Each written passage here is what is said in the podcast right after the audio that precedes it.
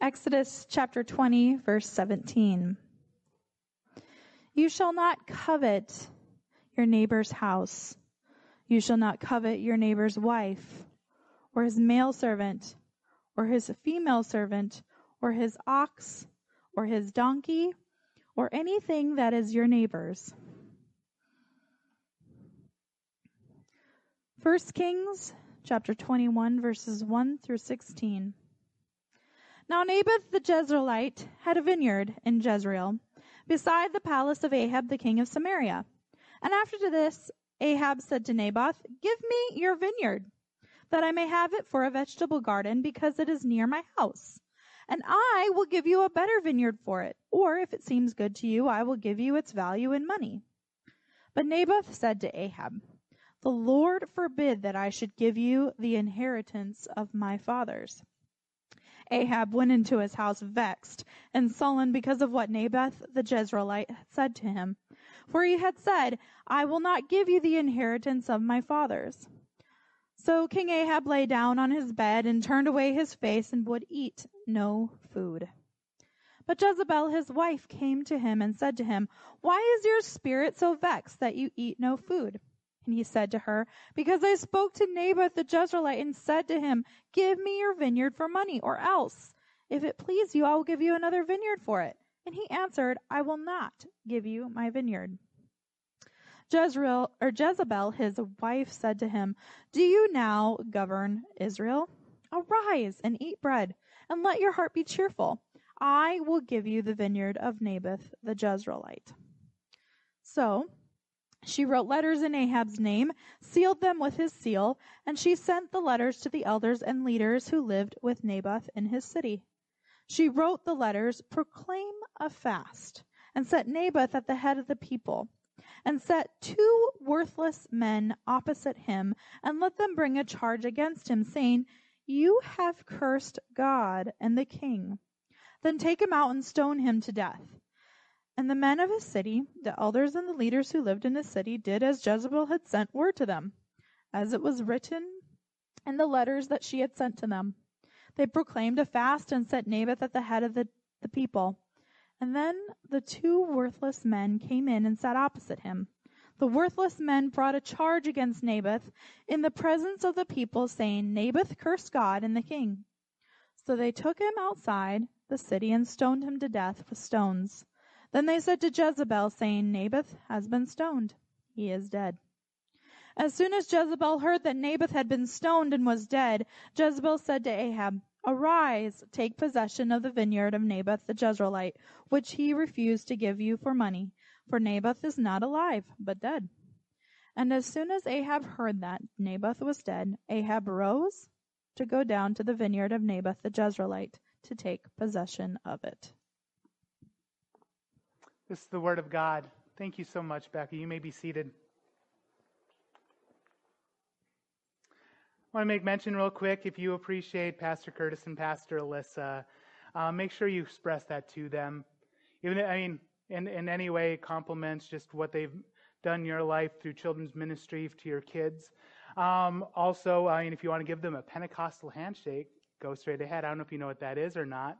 That's where you put some money in your hand and you just tell them you love them and, uh, and, and, and, uh, and do that. Or you can designate it in the offering as well. This is the Word of God. Um, today is the end of the series on the Ten Commandments. I'm kind of sad. Um, I love this series.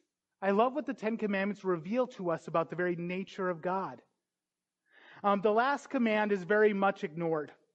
It's, it's ignored not for the reasons the fourth command to honor the Sabbath day and keep it holy are ignored, um, it's not that it's complicated, but that it's so frequently violated that most people would not like to think about it. G.K. Chesterton said, The Christian ideal has not been tried and found wanting. It has been found difficult and left untried. The Ten Commandments have not been found wanting, but difficult. Or to put it another way, there's a quote from Pastor Abraham Kempfer. There is not a square inch in the whole domain of human existence over which Christ, who is sovereign over all, does not cry mine. Let me repeat that. There is not a square inch in the whole domain of human existence over which Christ, who is sovereign over all, does not cry mine. And when it comes to the last commandment, do not covet. Coveting says back to God, no, mine. When talking about coveting, we have the phrase, the grass is always greener on the other side of the fence. I think that, that phrase must have come from somebody who had neighbors like mine, because my neighbors have beautiful properties and grass. I mean, they really go above and beyond. Not only are they like always green, and in Algona, that's kind of a minor miracle. Of course, one of them actually have a sprinkler system. Um, one of my neighbors, he actually grows peaches in Iowa. Can you believe this? Peaches. And they taste great. They taste like Georgia peaches, but it's in Iowa. And I see them out every day, always, um, always uh, clipping, pruning, and doing these things. And uh, their grass is much greener than mine. Mine's lucky if I mow it once a month or so. Uh, in fact, one of my neighbors, um, squirrels like to go through our lawn, and they've made a rut um, through our lawn. In fact, one of the neighbor had cats actually got wise to this, and now we have a different kind of problem with squirrel corpses. But anyway, um, they put up a sign saying squirrel crossing.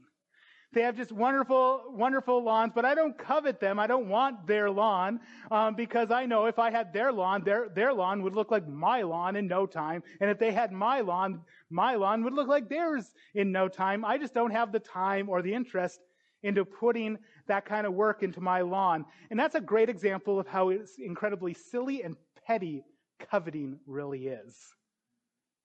The heart of the commandments. We have been going through this series on the Ten Commandments, or they're also known as the Decalogue. That is a word that means ten sayings or ten words. In each one, I have selected from the scripture an example of those who either kept the command or have broken it. For most of the commands, they seem very easy, very obvious. Do not murder. Do not steal. Do not lie. We know what these things are, especially if they happen to us.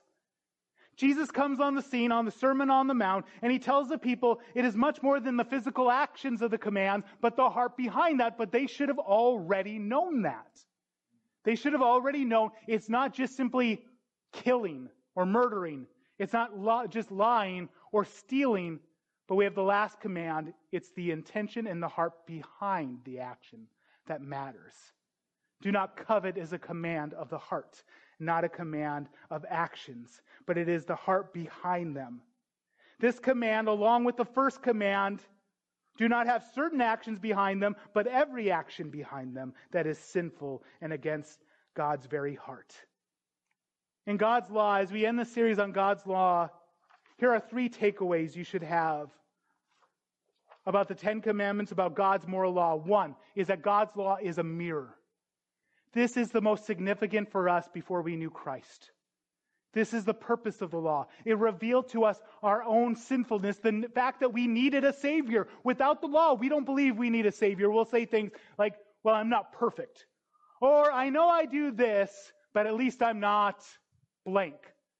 But remember, even Rizzo in Grease could say that.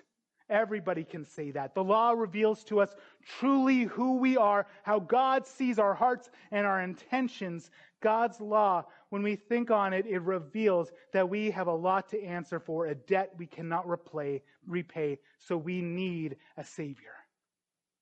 God's law also does this it teaches us how to live free. The law of God, the Ten Commandments, were not given in Egypt, in the land of slavery. They were not given in Egypt and told to the people, follow these 10 right here, and God will think about freeing you from the Egyptians. No, God frees them from the Egyptians. And once they are free, he gives them his law because the law is not a condition of freedom. It is instructions on how to live free now that you are free. You can't follow God's law and earn heaven. That is not the purpose of the law. Even your righteous deeds to God are like filthy rags because he sees the very intentions of our heart. No, the law wasn't given as a test for freedom, but instructions on how to live free. Paul, in one of his more frustrated times, will write in Galatians chapter 5, verse 1 It is for freedom that Christ has set us free. Stand firm then, and do not let yourselves be burdened again by a yoke of slavery. Everybody has a law in and of themselves that they try to follow, that they try to press on others. So what happens when we reject God's law? We end up with legalism. And he was so frustrated with the Galatians that they were trying to go back even to the ceremonial laws in order to be seen as righteous when God has proclaimed them righteous by the very blood of Christ. Why would you go back once you are free back to slavery? The third thing God's law does for us, the Ten Commandments, it reveals to us the character and nature of God. They, can, they, they tell us about the character and nature of God. God does not want you to have any other gods, for He is the greatest thing, and because He gives good gifts and will not give anything less. Because His very nature demands it, demands you have no other gods, no idols, because your God is alive. He is not a concept. He is not an idea in which you need to represent through physical means, but He is alive. His name is hallowed. It's not common. He is our rest. I'm. I wrote a article for the paper that will come come this Thursday at the uh, Kossuth County Advance, in which I talk about the fourth commandment, like I did, like I preached about several weeks ago, that Jesus Christ is our rest. Tomorrow, many will have a day off from work, but not many will have rest. Many people go, go on vacation, they come back, they're more stressed than when they came, because when we expect other things, when we expect vacations to give us rest, we will find out they are sorely lacking because Christ is our rest. He is also our Father. And He expects us to honor our father and mother. He is the author of life.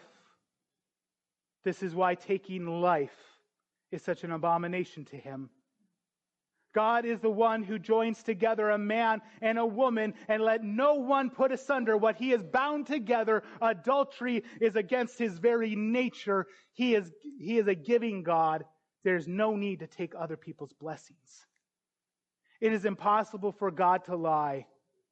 And today, he tells us we shall not covet. We should desire him and the blessings he's given us instead. Would you please play my video there, Jeb?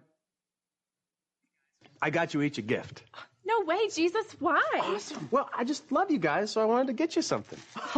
so nice. Laura, you first. Oh, this is so exciting. Oh, will you look at this? A little eight ounce can of Coke? This is perfect for me. I looked everywhere to find a gift for you, and this just seemed to fit. I love it. Drew? Yeah. Your turn. All right. no way, Jesus. Seriously? Oh, yeah. 20 ounces of Coke? Yeah, baby. Woo! This is awesome. Oh, Jesus, thank you so much. You're welcome. Laura, we got to go show Richard our gifts. Come on. Okay. Hey, Laura. Is there a problem? No. I mean, well, yeah, kind of. You know, it's just that every time you give people gifts, you always give everyone else more than you give me. What do you mean? I mean, like, I open my gift and, oh, cute, eight ounces. And then Drew opens his gift and, hello, 20 ounces. Oh, I know what you mean. Well, that gift is for Drew. Well, that's what I want. Uh, go get it for me. Okay, if that's what you want. Yeah. I got a liter. I know it's one liter of God's sweet goodness. Jesus gave it to me. He did? Yes. okay, you know what? You're going to meet somebody with a bigger bottle and you are going to be so mad. Laura, check it out. I got an upgrade. Coke 3.0. That is awesome. I know. well, isn't that just great? yeah. Hey, Jesus, you rock. Yeah. Thanks, What is Drew. wrong with you? Why are you holding back your best from me? I gave you my best. Don't you see what's happening here? You're letting everyone else's gifts steal your joy. Uh, no, Jesus, you are stealing my joy by giving everyone else more than you give me. Laura, I picked this gift out for you. That's what I wanted you to see. I don't care. Until you can look past this, all you're going to see is a can of Coke.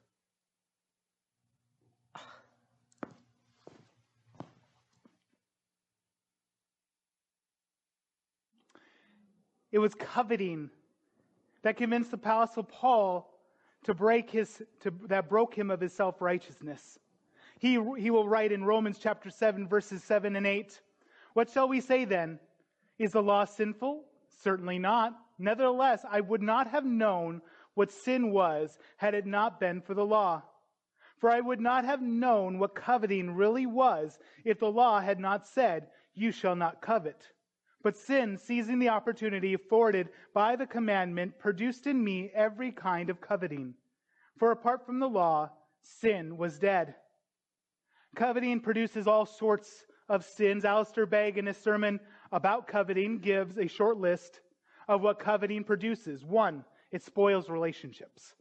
More like that in a minute.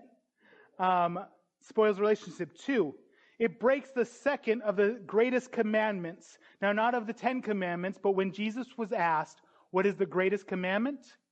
He repeats from Deuteronomy of the Shema Yisrael, You shall love the Lord your God with all your heart, mind, soul, and strength. He said the second is like it, and he took it from Leviticus. You shall love your neighbor as yourself. Coveting breaks this commandment. When it comes to coveting, we always look at the person ahead of us. Why do they have these blessings and I don't? And we don't realize what about the people behind us who say, why do they have that blessing and I don't? They don't deserve it. And we would not like, we would not like to hear that person's explanation of our blessings, would we? We would say, no, I worked hard for this. Well, so did the person that you think has the greater blessing. Or maybe they didn't, but that's God's blessing to them. Why aren't you content with what God has given you? First Timothy says, godliness with contentment is great gain.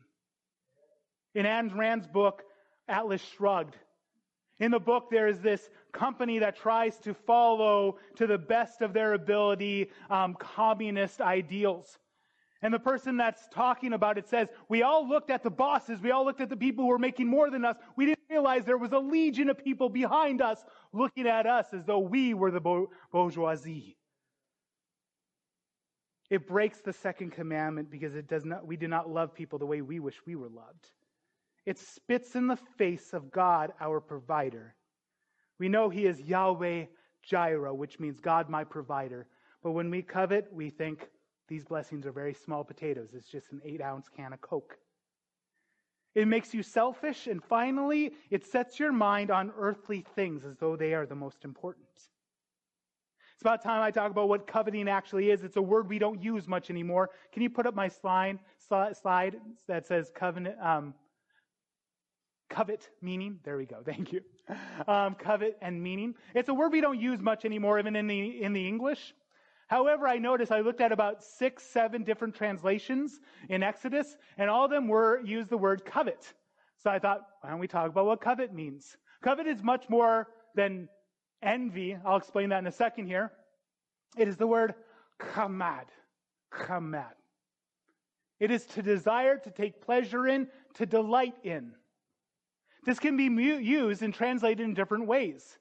In the Old Testament, chamad is translated as beauty, as pleasure, as many things. But in this context, universally, everybody sees this as the word covet because what this is, it's to have the desire for things and people and status and power and love for those things that you should be giving to God. It makes our mind on earthly things. So within coveting, within chamad, we have greed, envy, and lust greed, envy, and lust. In the Sermon on the Mount, Jesus brings it back to this because the people at the time were so legalistic that even this last commandment they tried to make into a work instead of the intentions of the heart. There are Jewish, there are Jewish theologians who will then take a word and try to be like, well, no, it's when you actually take because you are coveting. It's like, well, then that's stealing and redundant. God is talking about the desires of our heart. Greed, envy, and lust. In fact, in this one command, you might see all of the seven deadly sins. The word here, once again, the original language, chamad, it means to desire, covet, to take pleasure, to delight in. In this one word, we have both envy, greed, and lust. It's different than admiration. Admiration is good. Admiration simply is rejoicing with those who rejoice, even if it's something we think we deserve. This is difficult.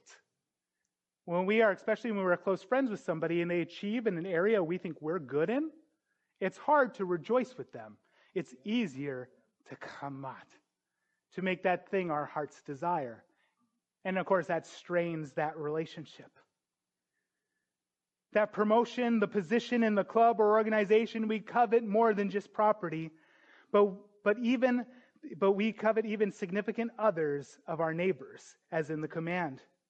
Admiration is where you can be happy and think something is beautiful or amazing without, without wanting it for your own. Can you do that? Can you see a blessing in someone else's life and be happy for them without thinking, I want that, I deserve that instead of them? Coveting would say no. The best examples of coveting in all of fiction has to be Lord of the Rings with the character of Smeagol, also known as Gollum. Gandalf says that Smeagol that his heart is set on the ring, that he hates and loves the ring as he hates and loves himself. And I'm like, that is the heart of coveting. It's like, Tolkien, are you writing for today? That's what we see today the constant pursuit, coveting of status, of things, of people. And those people who covet, they hate themselves all the more, and they love themselves all the more. It's amazing if you read if you read if you read psychology journals and everything that there's been a dramatic increase in two things in the American psyche: narcissism and depression. That in pursuit of all the things our culture tells us to pursue, we hate and love them as we hate and love ourselves.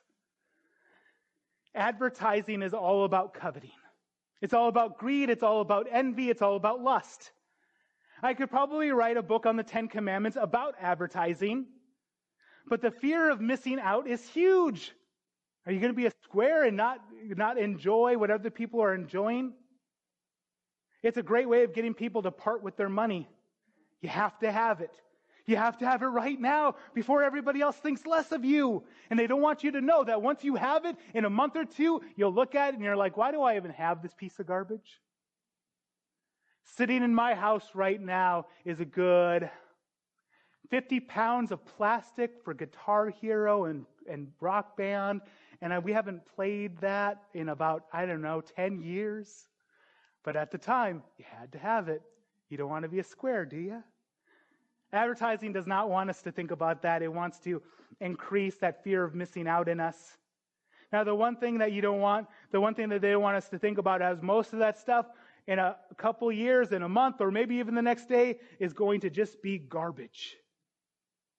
What do we covet? We covet more than just physical things, but I want to break this down into three areas in which we covet greed, envy, and lust. One of those is, of course, physical. We covet other people's property, either just the desire to possess that house or despising the person who owns it. We covet clothes. When Achan, after the battle of Jericho, the walls came tumbling down, there was one man, instead of doing what God said, just leave everything as a tribute to God because he's your provider, not the plunder. He decided to take some for himself. And when he was confronted on this, this is what he said. When I saw in the plunder a beautiful robe from Babylonia, 200 shekels of silver and a bar of gold weighing 50 shekels, I coveted them and took them.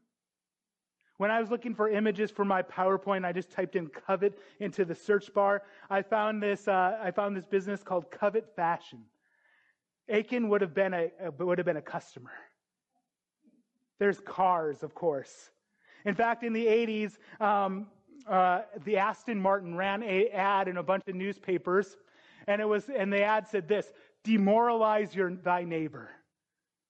In the 80s, it was all about keeping up with the Joneses. But if you got an Aston Martin, they couldn't keep up with you. And they said how, how lame, how common it is to have a Jaguar and these things. If you had an Aston Martin, I mean, they would just be, what are we going to do? We can't keep up with that. Cars, clothing, property, and of course, money. Of course, money coveting money, of having either greed for money or envy associated with money has epitomized our culture for so long. Whether it's the greed of the 80s, greed is good, or in the early 2000s, we had the slogan, eat the rich.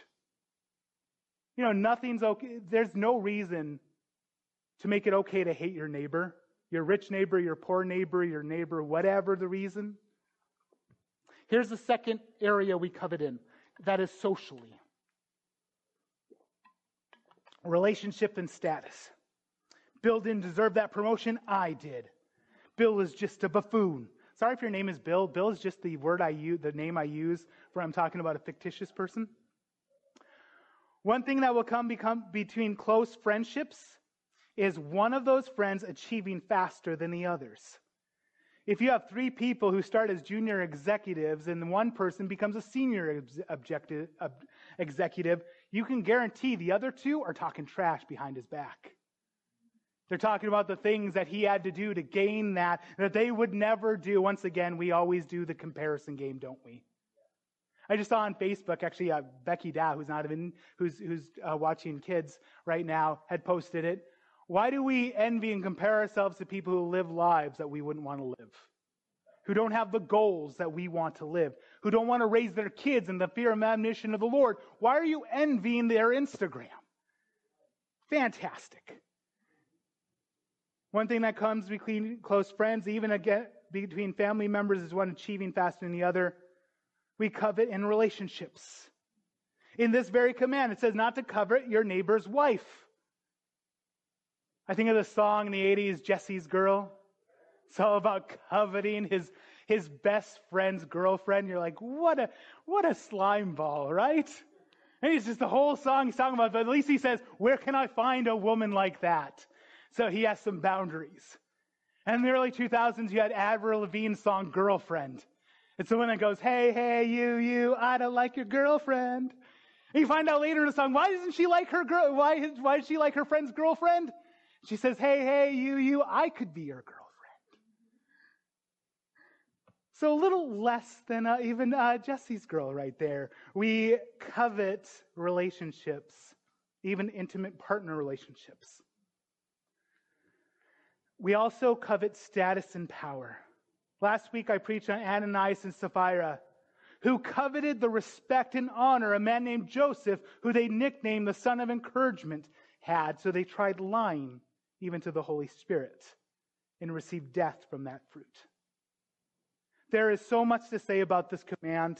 I'm almost at a loss when I was writing this sermon this week because there's so many areas I could talk about, so many examples from this scripture, some examples in our culture about setting our affections and our passions on things and stuff, on anything that is not God. There is a one to one connection between the first and the last commandment for that very reason. It comes down to idolatry. We don't respect or are content with Him and what He gives, so we set our heart on earthly things. There's a story, it may never have happened, about Rockefeller being asked by a reporter, How much money is enough? His response, Just a little more. Many covet money. They think, oh, if I could win the lottery, my problems would be over. But as the sage Notorious B.I.G. said, more money, more, pro- more problems. 70% of all lottery winners end up going broke and filing for bankruptcy. Only 55% of them felt like that they were happier after winning the lottery than before. 43% said that their money had no effect on their happiness. Only 43%.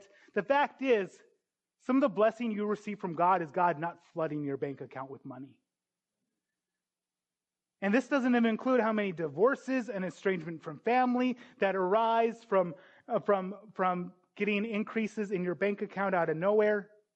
All of these are from Brandon Gaille Small Business and Marketing Advice. The commandment also reveals to us something important when it comes to the very nature of God. God doesn't covet, not in the way we understand. He is satisfied in the unity and fellowship that is, that is found within the Trinity. Jesus revealed a life free from coveting, and it was a life of freedom and joy. He lasted 40 days in the desert without food and water because why? Man shall not live on bread alone. In John 4 32, he tells his disciples he has food they know nothing about. They think he's talking about he's giving them a hard time because they didn't bring food for the trip. And so Jesus is like, no, no, I'm talking figuratively. I can just imagine Jesus with the disciples rolling his eyes a lot, probably not as much as he'd have to roll his eyes with me. In his high priestly prayer, he pleads with the Father to have the glory that he had before the foundation of the world with the Father. This made him obedient to death, even death on the cross. The freedom that ensues following this command is best expressed in Psalm 73, verse 25. Whom have I in heaven but you?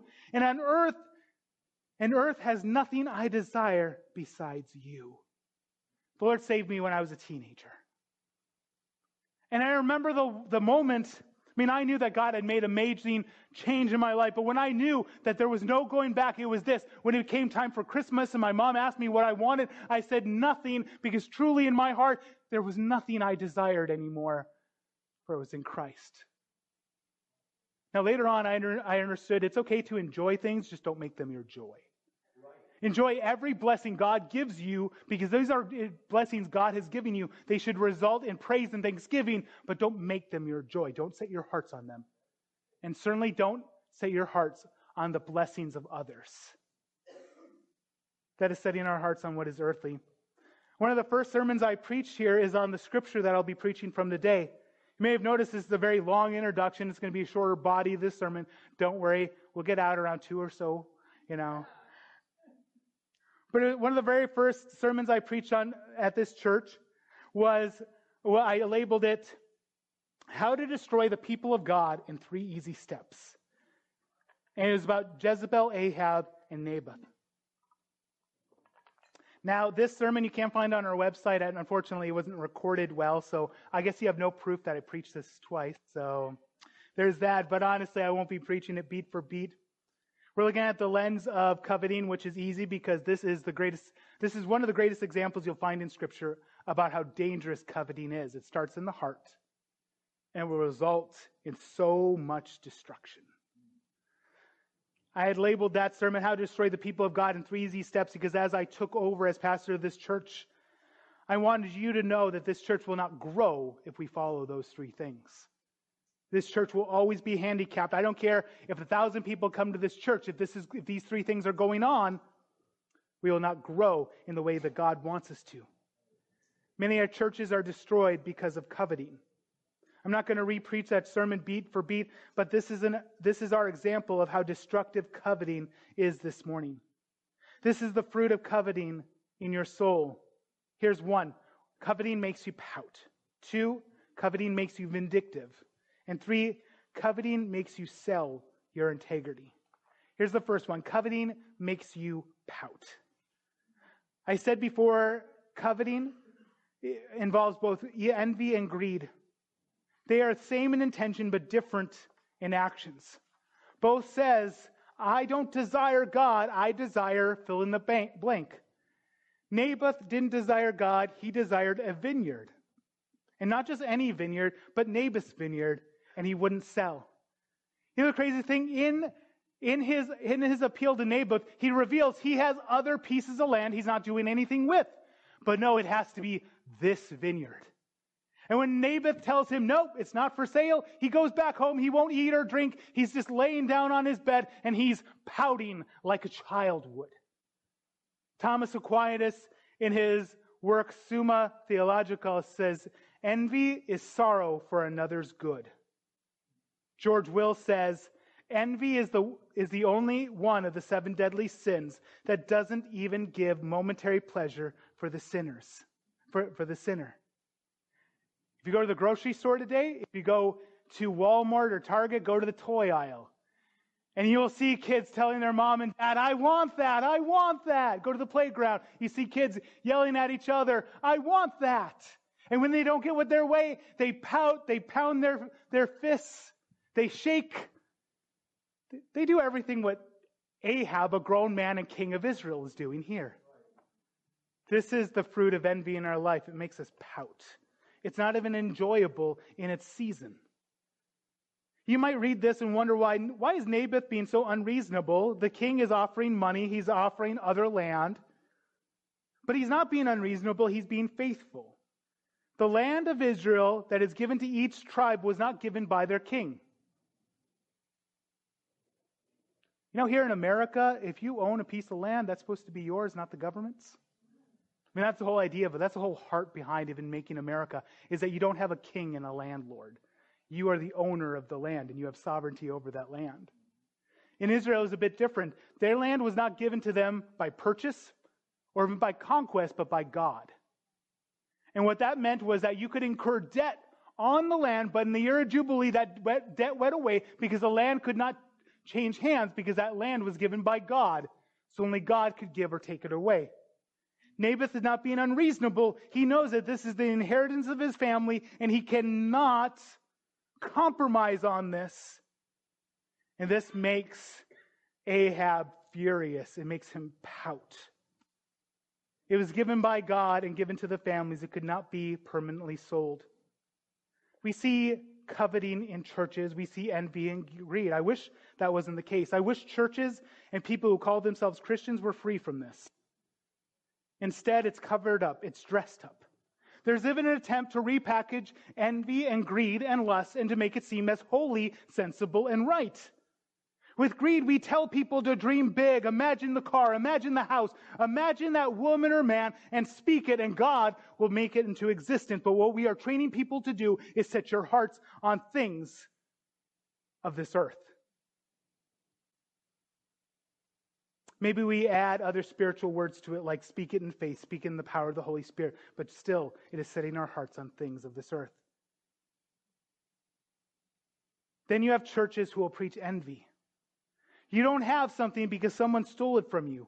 How they steal it from you? Well, we don't know. The fact that they have it and you don't is, an, is evidence that they did.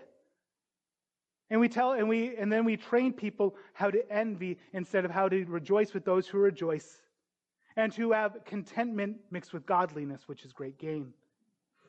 This is all notwithstanding, not including people who literally steal from churches, who hate the person who shows up with their perfect family, their perfect job, and whatever else is, is, is in their hate filled fantasy of their brother or sister in Christ that they are coveting. And that's a really sad thing.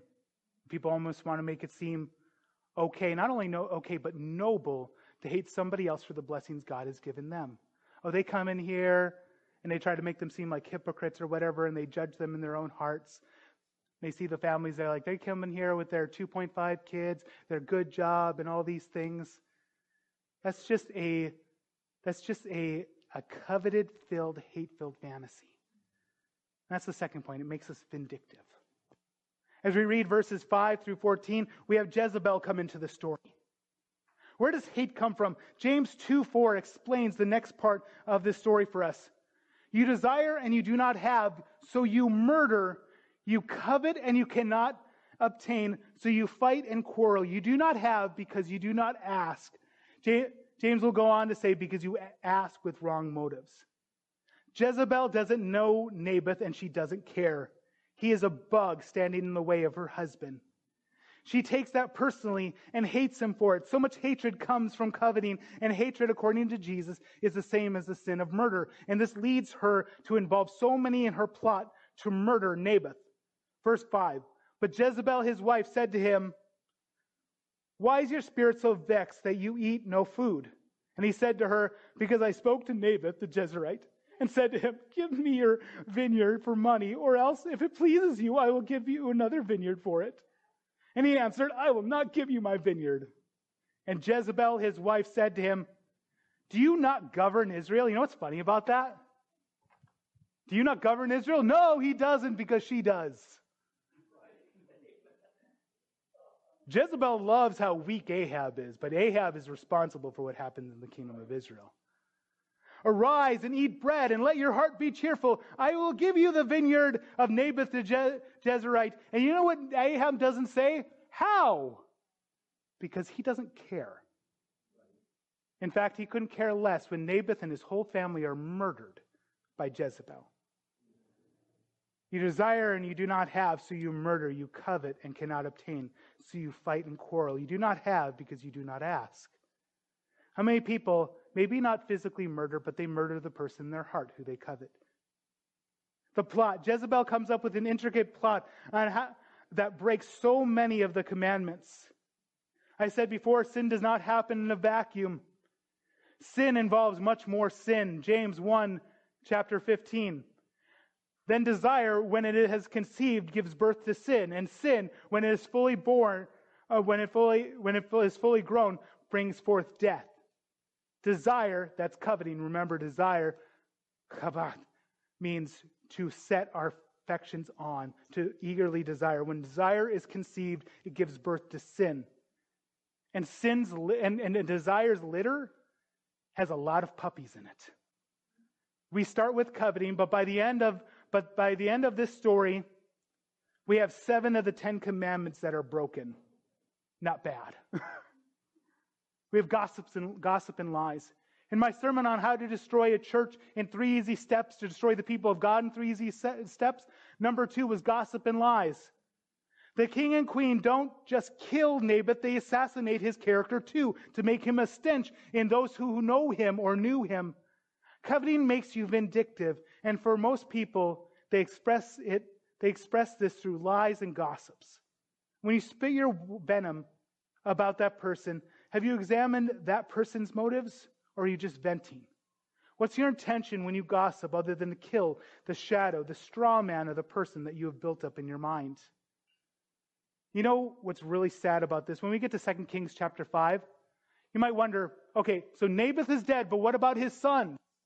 How did Ahab so easily gain control of Naboth's property? In 2 Kings chapter 5, it tells us that God saw the blood of Naboth and his sons. They stoned Naboth to death and his entire family over a vineyard. Over a vineyard but it started with coveting. Gossip and lies will destroy. Here's the third one coveting leads you to sell your integrity. Verses 15 and 16. As soon as Jezebel heard that Naboth sto- was stoned and was dead, Jezebel said to Ahab, Arise, take possession of the vineyard of Naboth the Jezreelite, which he refused to give you for money, for Naboth is not alive, but dead. And Ahab said, How did this happen? No. But as soon as Ahab heard that Naboth was dead, Ahab rose to go down to the vineyard of Naboth the Jezreelite to take possession of it. We'll have a rebuke from Elijah the prophet. And in verse 20, he will say to Ahab that he has sold himself. We see this in verse 15 and 16. He may not have come up with the plot, but like Sapphira, he is every bit responsible for it. He hears about it and he takes what he wanted. He sells his integrity for what? A vineyard. What he wanted for a vegetable garden because it was close to his house. On top of that, he had better land just lying around. That's some cheap integrity. Selling yourself Sold yourself in the Hebrew, it's makar. And it means to be sold into slavery, be sold as a prostitute. People need to stop selling themselves, especially when God has made you free. The king is not a free man. He has sold himself into slavery, into prostitution. Setting our hearts on earthly things does that. And God wants you to live free. That is what the Ten Commandments are for, is how to live free. Integrity is the hardest thing to get and the easiest thing to lose. What price is your integrity? What price is your integrity? What compromises are you willing to make in order to get gain? Can I speak to unmarried young men in this room? You set the standard of purity for your life, not the gal you're dating. There's a saying that men are the gas and women are the brakes. It is beneath contempt a man who will do anything to satisfy his earthly pleasures. That is a person with no self control. You know what that is? It's a dog. Jezebel surrounded herself with, a, with dogs. She loved her king when her king acted like a dog and would just do whatever she wanted him to do. She had eunuchs all around her now, of course, they could not have their physical pleasure satisfied, but she gave them wealth, she gave them status, and they were just dogs. A person who will just do anything to get what they want is a dog. They have no self control. But God has bought you, He has made you precious. And when the Bible says, do not indulge in sexual immorality, it's because God bought you with a price. Young men, do you have a standard for purity for yourself that you carry into relationships? I hope you do, because God has bought you with a price. He has set you up, He has adopted you as His son. Don't be a dog. Jezebel surrounded herself with dogs, and in the end, dogs devoured her. Quite literally. Dogs literally ate her. We sell our integrity for so cheap, for so little. This is why the world hates people who don't do it. Because so many have. So many live lives of constant compromise because they believe this compromise will get them what they truly want, what their true heart's desire is. And here is God saying, I am what fills you. I am what satisfies you. Stop chasing all of these things, wanting these things. It's so sad to see the last couple years since COVID hit. How many people started OnlyFans? You know what I'm talking about? Selling their purity and their integrity for so little. It's something that you lose and you never get back. So many people selling what they know in their heart is right because they just want to go along to get along. It's because we covet. We covet people's good word about us. We covet money and we're worried about getting fired if we don't compromise here. We want that person, so we change ourselves into whatever that person might like. And we only find out a few years into marriage that, okay, I can't keep living this lie. We sell our integrity for so cheap.